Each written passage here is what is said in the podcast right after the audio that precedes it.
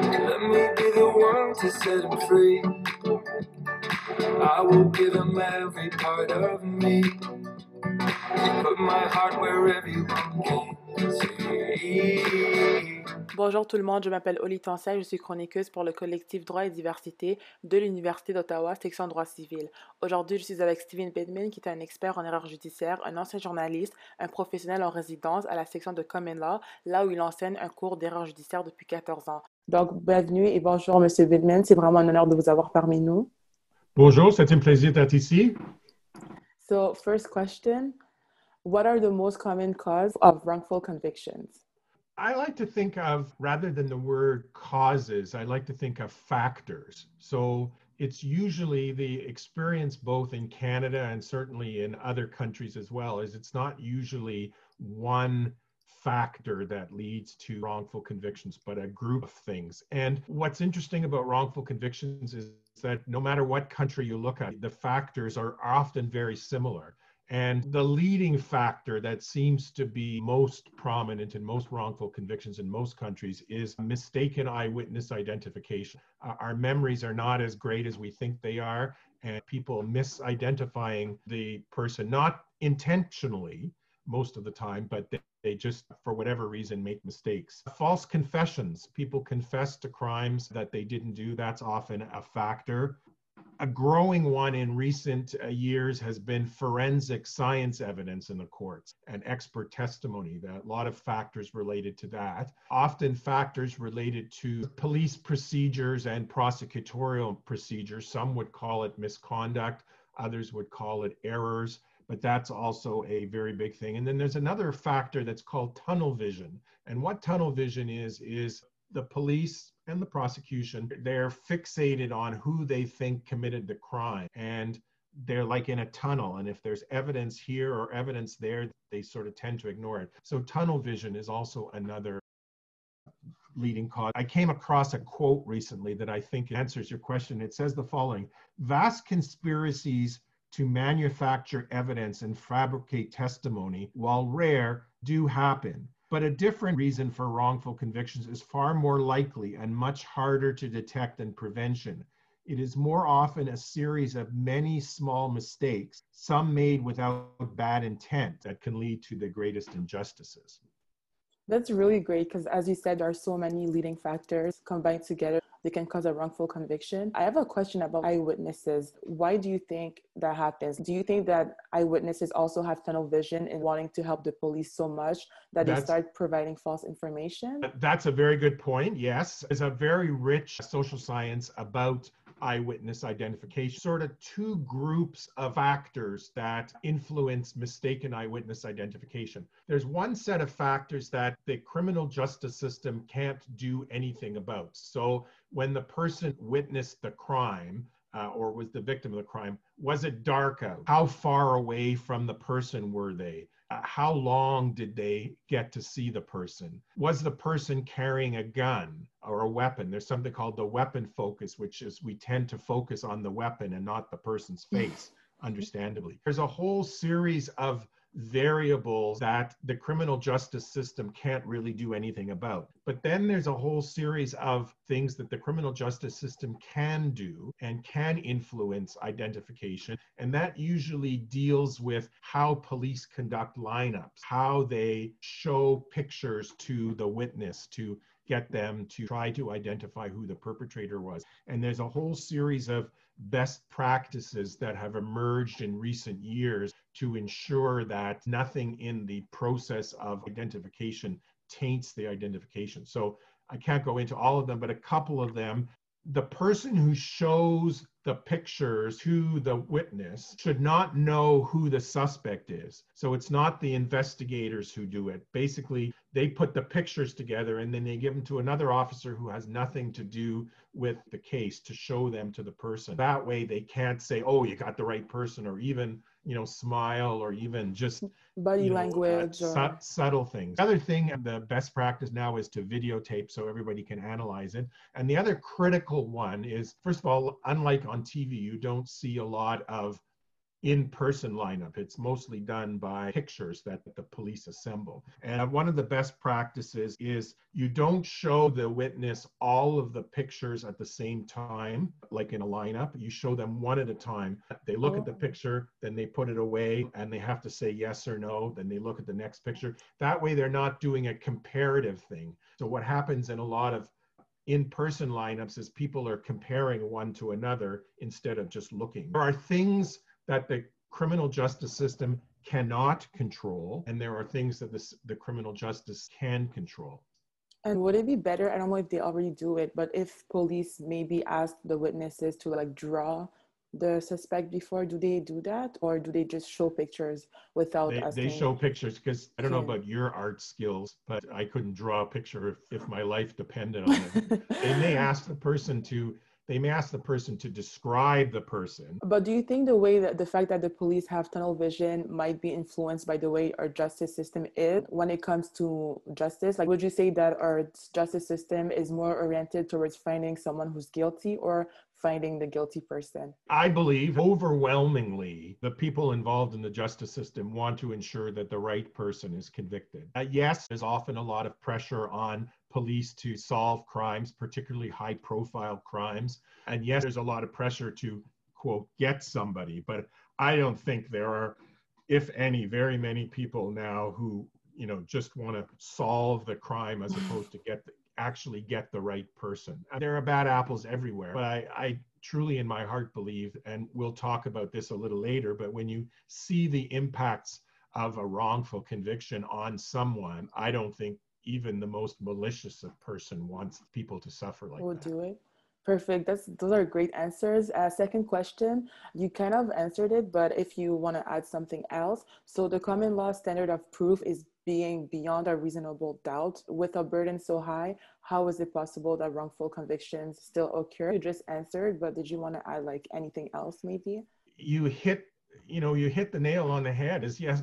Even despite all of the safeguards, there are so many safeguards built into the justice system. The burden of beyond a proof, the fact that the accused doesn't have to defend. Despite all, there's safeguards on confessions, there's safeguards on so many things. People are realizing that wrongful convictions do occur, and they occur probably more often than many people are willing to believe. When I speak a lot, I say that sadly, wrongful convictions are part of the system. And what's tragic about them is, as you pointed out, they occur despite the many safeguards that the criminal justice system has. And I think I'm not going to get into a debate about how frequent wrongful convictions are, other than say, yes, I think they occur. But part of the tragedy is that despite the safeguards and despite the goodness, if I can use that word, of the criminal justice system in that respect, they still do occur and they can have tragic consequences. Yeah, we'll talk about the consequences later. I'm excited for that. Great answer. Question number 3. Can you talk to us about a wrongful conviction case that you worked on? Rather than talk about a wrongful conviction case that I worked on, I'm going to talk about one or two cases of people. As you know, I teach a course on wrongful convictions for 14 years at the faculty, and each year we have a wrongfully convicted person who comes into the class and talks about their case. And there's 2 people who have come in to talk to our class, and a lot of the students say it's not only the most powerful part of the course, but one of the most powerful classes they have at law school. And there's 2 people in particular. One who came in just recently is a woman from Toronto or Greater Toronto named Maria Shepherd, and she pleaded guilty to killing her 5-year-old stepdaughter and served, I can't remember exactly how much time she served, but she pled guilty because of pressure to try to keep her family together and various other pressures and poor lawyering and certainly tunnel vision, as we've talked about. And she pled guilty, and then eventually it was proven that her stepdaughter had in fact died of natural causes. She had some illness. So Maria is a very powerful spokesman. She's devoted her life now to preventing other wrongful convictions and works with the main innocence organization in Canada called Innocence Canada.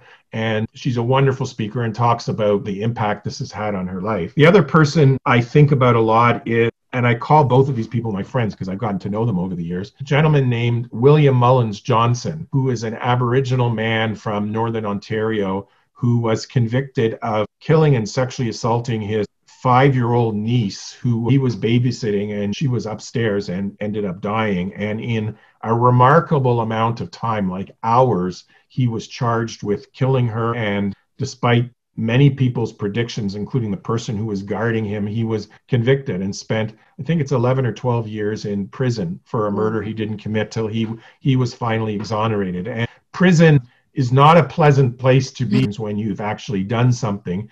When you're in prison and you know you didn't do anything, it's an even more horrific place. It's interesting to see Bill, hasn't come in a few years, but each time Bill comes to the class, you can tell, is he up? Is he down? Has he had a good year? And it's been a real struggle for Bill to try to rebuild his life. He's taken up a guitar and he does a lot of singing, including singing about his wrongful conviction. So those are two people I think about a lot, Bill Mullins-Johnson and Maria Shepherd, as two people who have suffered a lot as a result of wrongful conviction. Thank you for their names. I'll definitely Google them after because it seems really interesting.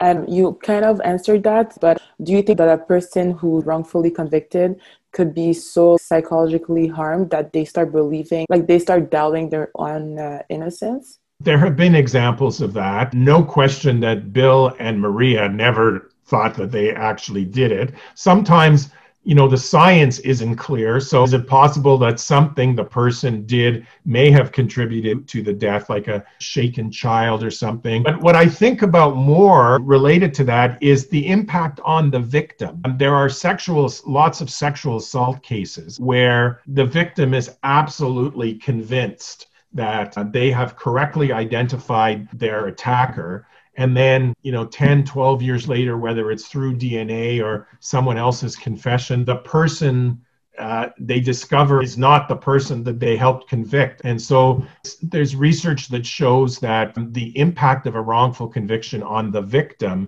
can be even as great a devastation as the original crime itself. When 12 years later, you discover you've been wrong all this time. You've tried to rebuild your life. You've gotten on with life. And then you discover it was a mistake. I read a quote somewhere from a rape victim. And this is not in any way to suggest that there are frequent reports of false rape. The issue here is identification. But I recall one rape victim who, for X number of years was considered herself a rape victim.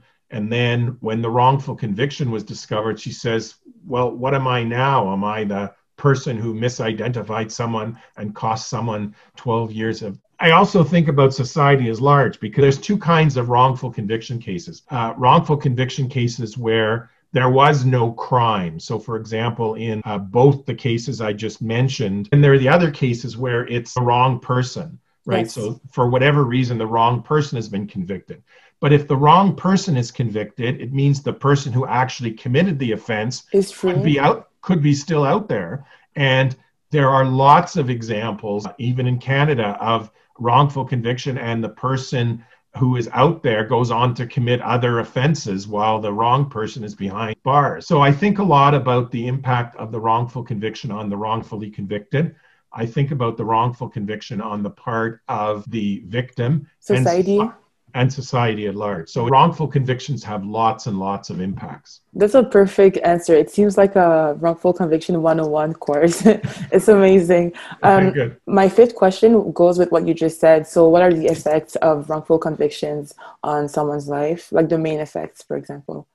There's a lot of research now that has shown that people who are wrongfully convicted and then exonerated, studies that have shown that there's PTSD, post-traumatic, so that they have a lot of the same negative impacts that PTSD sufferers have. There are impacts, obviously, they've been in prison for 12 years. So it's not a great recipe for your health. So there are certainly health impacts. There are lots and lots of psychological impacts on the wrongfully convicted.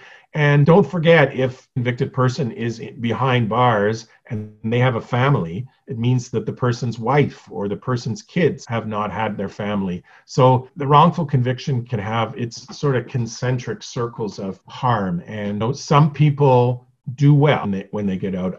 Others don't. And everybody, depends on what their circumstances were before and what their life situation is. One of the sort of ironies of wrongful convictions are, but when a person is convicted of a crime and they're about to be released from prison on parole or the end of their term, there's a series of supports in place for the person. So the prison system doesn't just send them out. They, there's counseling and sometimes there's parole and gradual reintroduction. What often happens in these wrongful convictions is the person is just, you're out. And there's not the same sorts of supports that exist in society for rightfully convicted persons. So the life can be very, very difficult. It's a pretty big gap. You've been out of the workforce for 12 years. It's a pretty big gap on your resume. So, exactly. So yeah. It can be very difficult.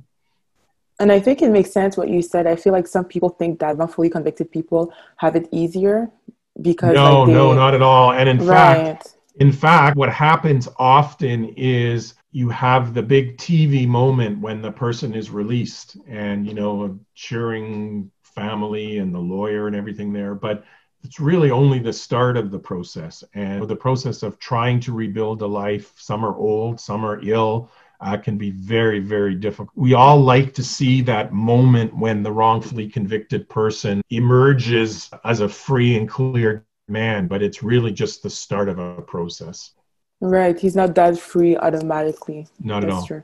And do you think the remedies provided for wrongful convictions are useful? And what are the usual remedies that you've seen? Well, some people do get compensation. It's a tough road to be compensated, and it requires generally the state to acknowledge the wrongful conviction, and that's not always the easiest task to get the state. It's one thing for a conviction to be overturned, it's another thing for the state to agree to compensate. Some people sue, a few succeed, but as law students you know how difficult the civil litigation process is, and they can be very long and draining and not always resulting in success. I think England has a program specifically to help the wrongfully convicted when they are released. And there are some places in the United States that do that.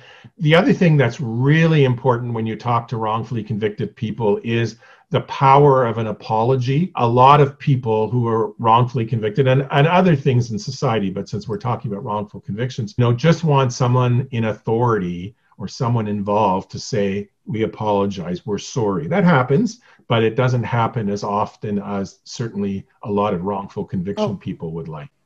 Wow. I feel like maybe there should be more rules or laws regarding wrongful convictions, but it's kind of weird, all you just said, that not everyone gets the same remedies and it's kind of hard to sue. Isn't it basically the worst thing that can happen to someone in the law system, being wrongfully convicted? And there is currently no law dealing with compensation. There are some federal, provincial, territorial guidelines, but there's no actual statute. And a lot of people have suggested that perhaps there needs to be a more formal process and perhaps, some form of statute. It's hard on a country as diverse and as broad and as long as Canada, but, some sort of program to help the wrongfully convicted. Part of the other problem with wrongful convictions is not everybody uses the same definition of wrongful conviction.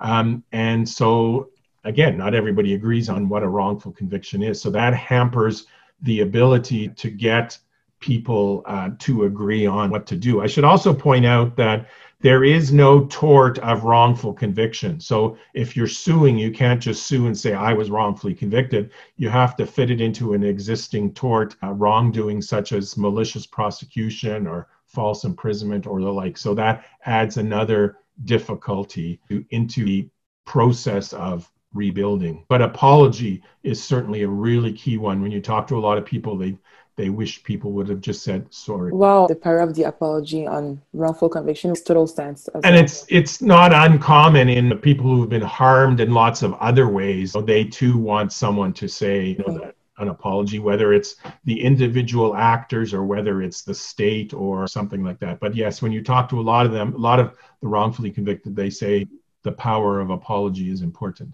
That's amazing. It goes like it's life at the end of the day. That's how we are all, for sure. And I have another question, my last question, but before that, I wanted to ask you, do you think that lawyers play a big part in wrongful convictions? They play some part, for sure, both prosecutors and defense lawyers. Like there are, I guess people understand that improper prosecution can lead to a wrongful conviction, but there have been instances where poor defense lawyering has contributed as well. And we talked earlier about tunnel vision, and there are many who suggest that even defense lawyers can be plagued with tunnel vision, because if every one of their clients comes to them and says, no, I didn't do it, after a while, you sort of become a little skeptical. Someone who wrote about tunnel vision a few years ago in a commission of inquiry said, tunnel vision infects everybody in the criminal justice system. And I know we think traditionally about police having tunnel vision, but it certainly affects people in the legal profession as well. And one of the things I've preached over the years as I've done this work on wrongful convictions is the real importance of education by all criminal justice system participants. Judges, like I speak every few years to a course that judges get on wrongful convictions, lawyers, prosecutors, police, forensic people. Everybody needs to be educated about wrongful convictions, the causes and the things that we can do to try to prevent them. So I think education is a real key thing. And one of the reasons I started this wrongful conviction course 14 years ago is because it's people like you who are going to be lawyers in a few years. You're the future. You need to understand, and your listeners or viewers need to know about wrongful convictions, because they're going to be in the position to try to prevent them in the future. And one of the cool things about teaching is for 14 years is that some of your students go on to become lawyers and prosecutors. So you hope that they've taken the message that you've preached over the years. So certainly education is a critical part of it. I mean, I'm sure they do, because just this podcast is already very educative and very knowledgeable. But also, I had a question. Yeah, so you just talked about how wrongful convictions could be prevented. So with education, that's for sure. I think education is also key, and awareness. But is there other ways that you think of, or is it really like educating no, everyone who's involved? So we talked for each of the leading factors that contribute to wrongful convictions. There are things that can be done. So there are things that can be done to prevent tunnel vision. We talked in detail about what can be done to make sure that the eyewitness identification process is not tainted. Similarly, false confessions. There are lots of things that can be done to improve the way police do interrogations to ensure that they're not false confessions. In forensic science, there have been books and commissions of inquiry looking at how to improve forensic science and testimony by experts. So absolutely, with each factor that contributes to wrongful convictions, there are very definite things that can be done to try to prevent them. Can you eliminate them entirely? I'm not sure. But I think you can certainly go a long way to neutralize the factors that tend to appear in most wrongful conviction cases. I like your optimism, and I think that like you're really spot on, as you said, because each of the individual factors, with education given to all the people of the justice system, then they're all going to tackle different issues for sure. Yeah. Well, I hope that in this little way that this podcast can contribute to that education. I learned a lot. Perfect. Then I'm happy. And I didn't know there was this class, the wrongful convictions class. I didn't know it before, but that's like really amazing. It's a really amazing class, I think. I feel like we should have had it also at the civil law. Yeah, I'm kind of, when I discovered you, it was because of Professor Terry Skolnik. He talked to me about you last year, and that's when I heard about wrongful convictions and Googled your name, and I was like, oh wow, that's a really interesting topic. Well, maybe my mission will be to talk to the folks in civil and see if there can be a couple of spots saved in my course, knowing it's in English, but for civil students. I'll make a note of that. That's a good idea. Yeah, I would love to take it anytime if I ever get the chance, for sure. And last question, well, it's not really a question, but can you talk to us about the Christine Jessup killing? The Guy Paul Morin case? Yes, just recently, the police in Toronto announced that, let me go back a step. So Christine Jessup was a 9-year-old girl in Southern Ontario, and she disappeared 34 or 36 years ago. I can't get the number exactly. And her body was found some months later, and her next door neighbor, Guy Paul Morin, was convicted of her murder, and he spent about 18 months in prison, but it took about 10 years before there was DNA found on her underwear, and the DNA was not Guy Paul Morin, so he was exonerated and compensated, but the crime was never solved. And just recently, through new DNA technology, the Toronto police announced that in fact they had done a match to someone who in 2015 had died. But it was a powerful testimony to 36 years later, they solved the crime. And, you know, Guy Paul Morin, who had been convicted of it, now knows who it was. It turns out it was an acquaintance or a friend of the father of the victim.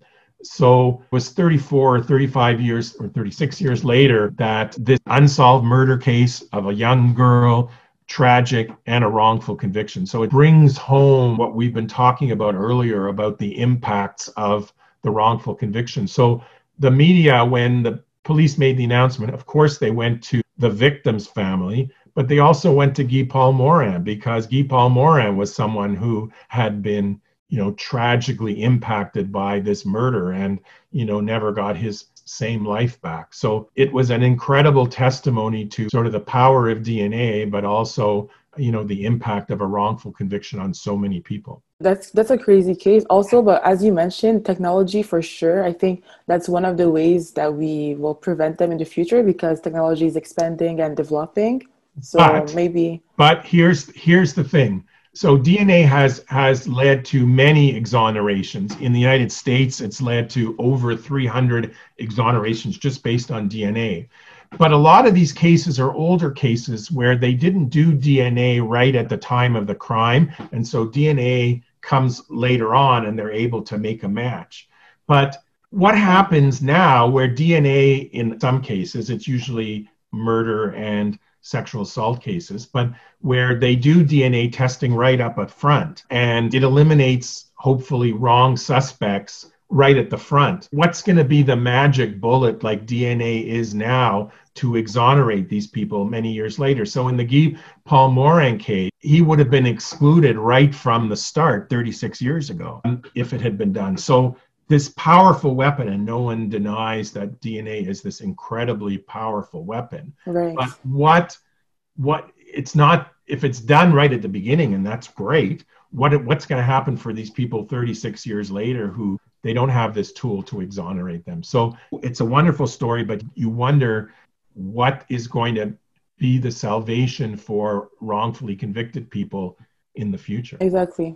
That's very well said. As we said, they need more structure. We need more structure about what will we do for people who are wrongfully convicted. But another point that you mentioned about the police, because I was reading the article that you sent me about this case, and one tip was that the police shouldn't develop a tight relationship with the victim's family. Mm-hmm. Would you explain why is that a bad thing? Well, again, you get tunnel vision, and everybody wants to solve these crimes, but it's the point you made earlier, which is you don't want to be too fixated on a particular view of things. And so you want to solve the crime, but you don't want to get overwhelmed by what you said, which is the desire just to solve the crime as opposed to the finding the right person who did it. The other thing that's important, and it's very useful in Canada and different in the United States, is the separation between the police function and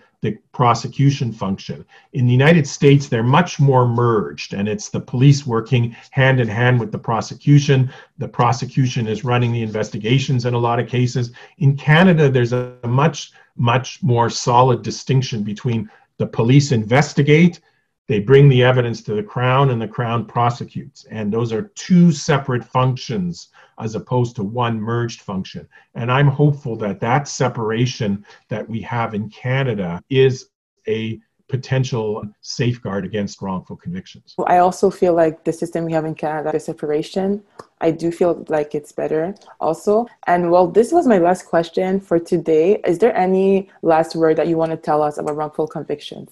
No, just to go back to the point that you made earlier, the importance about education, the importance about everybody in the criminal justice system. I imagine a lot of your listeners are law students, and yes, just because you're going into business law, or just because you think you're going to be a prosecutor but not a defense lawyer, or just because you're doing immigration law, it's important for everybody to think about wrongful convictions and the causes, and most importantly, the things we can do to prevent them. And as I've hopefully been able to convey to your listeners, there are things we can do to prevent them. I'd like to end with a quote from the former Minister of Justice, Erwin Cotler, hosted an international conference on wrongful convictions. And he said, we're not all to blame, yes, but we're all responsible. So we're not all to blame for wrongful convictions, but ultimately, as players in the criminal justice system, we're all responsible to ensure that the system detects them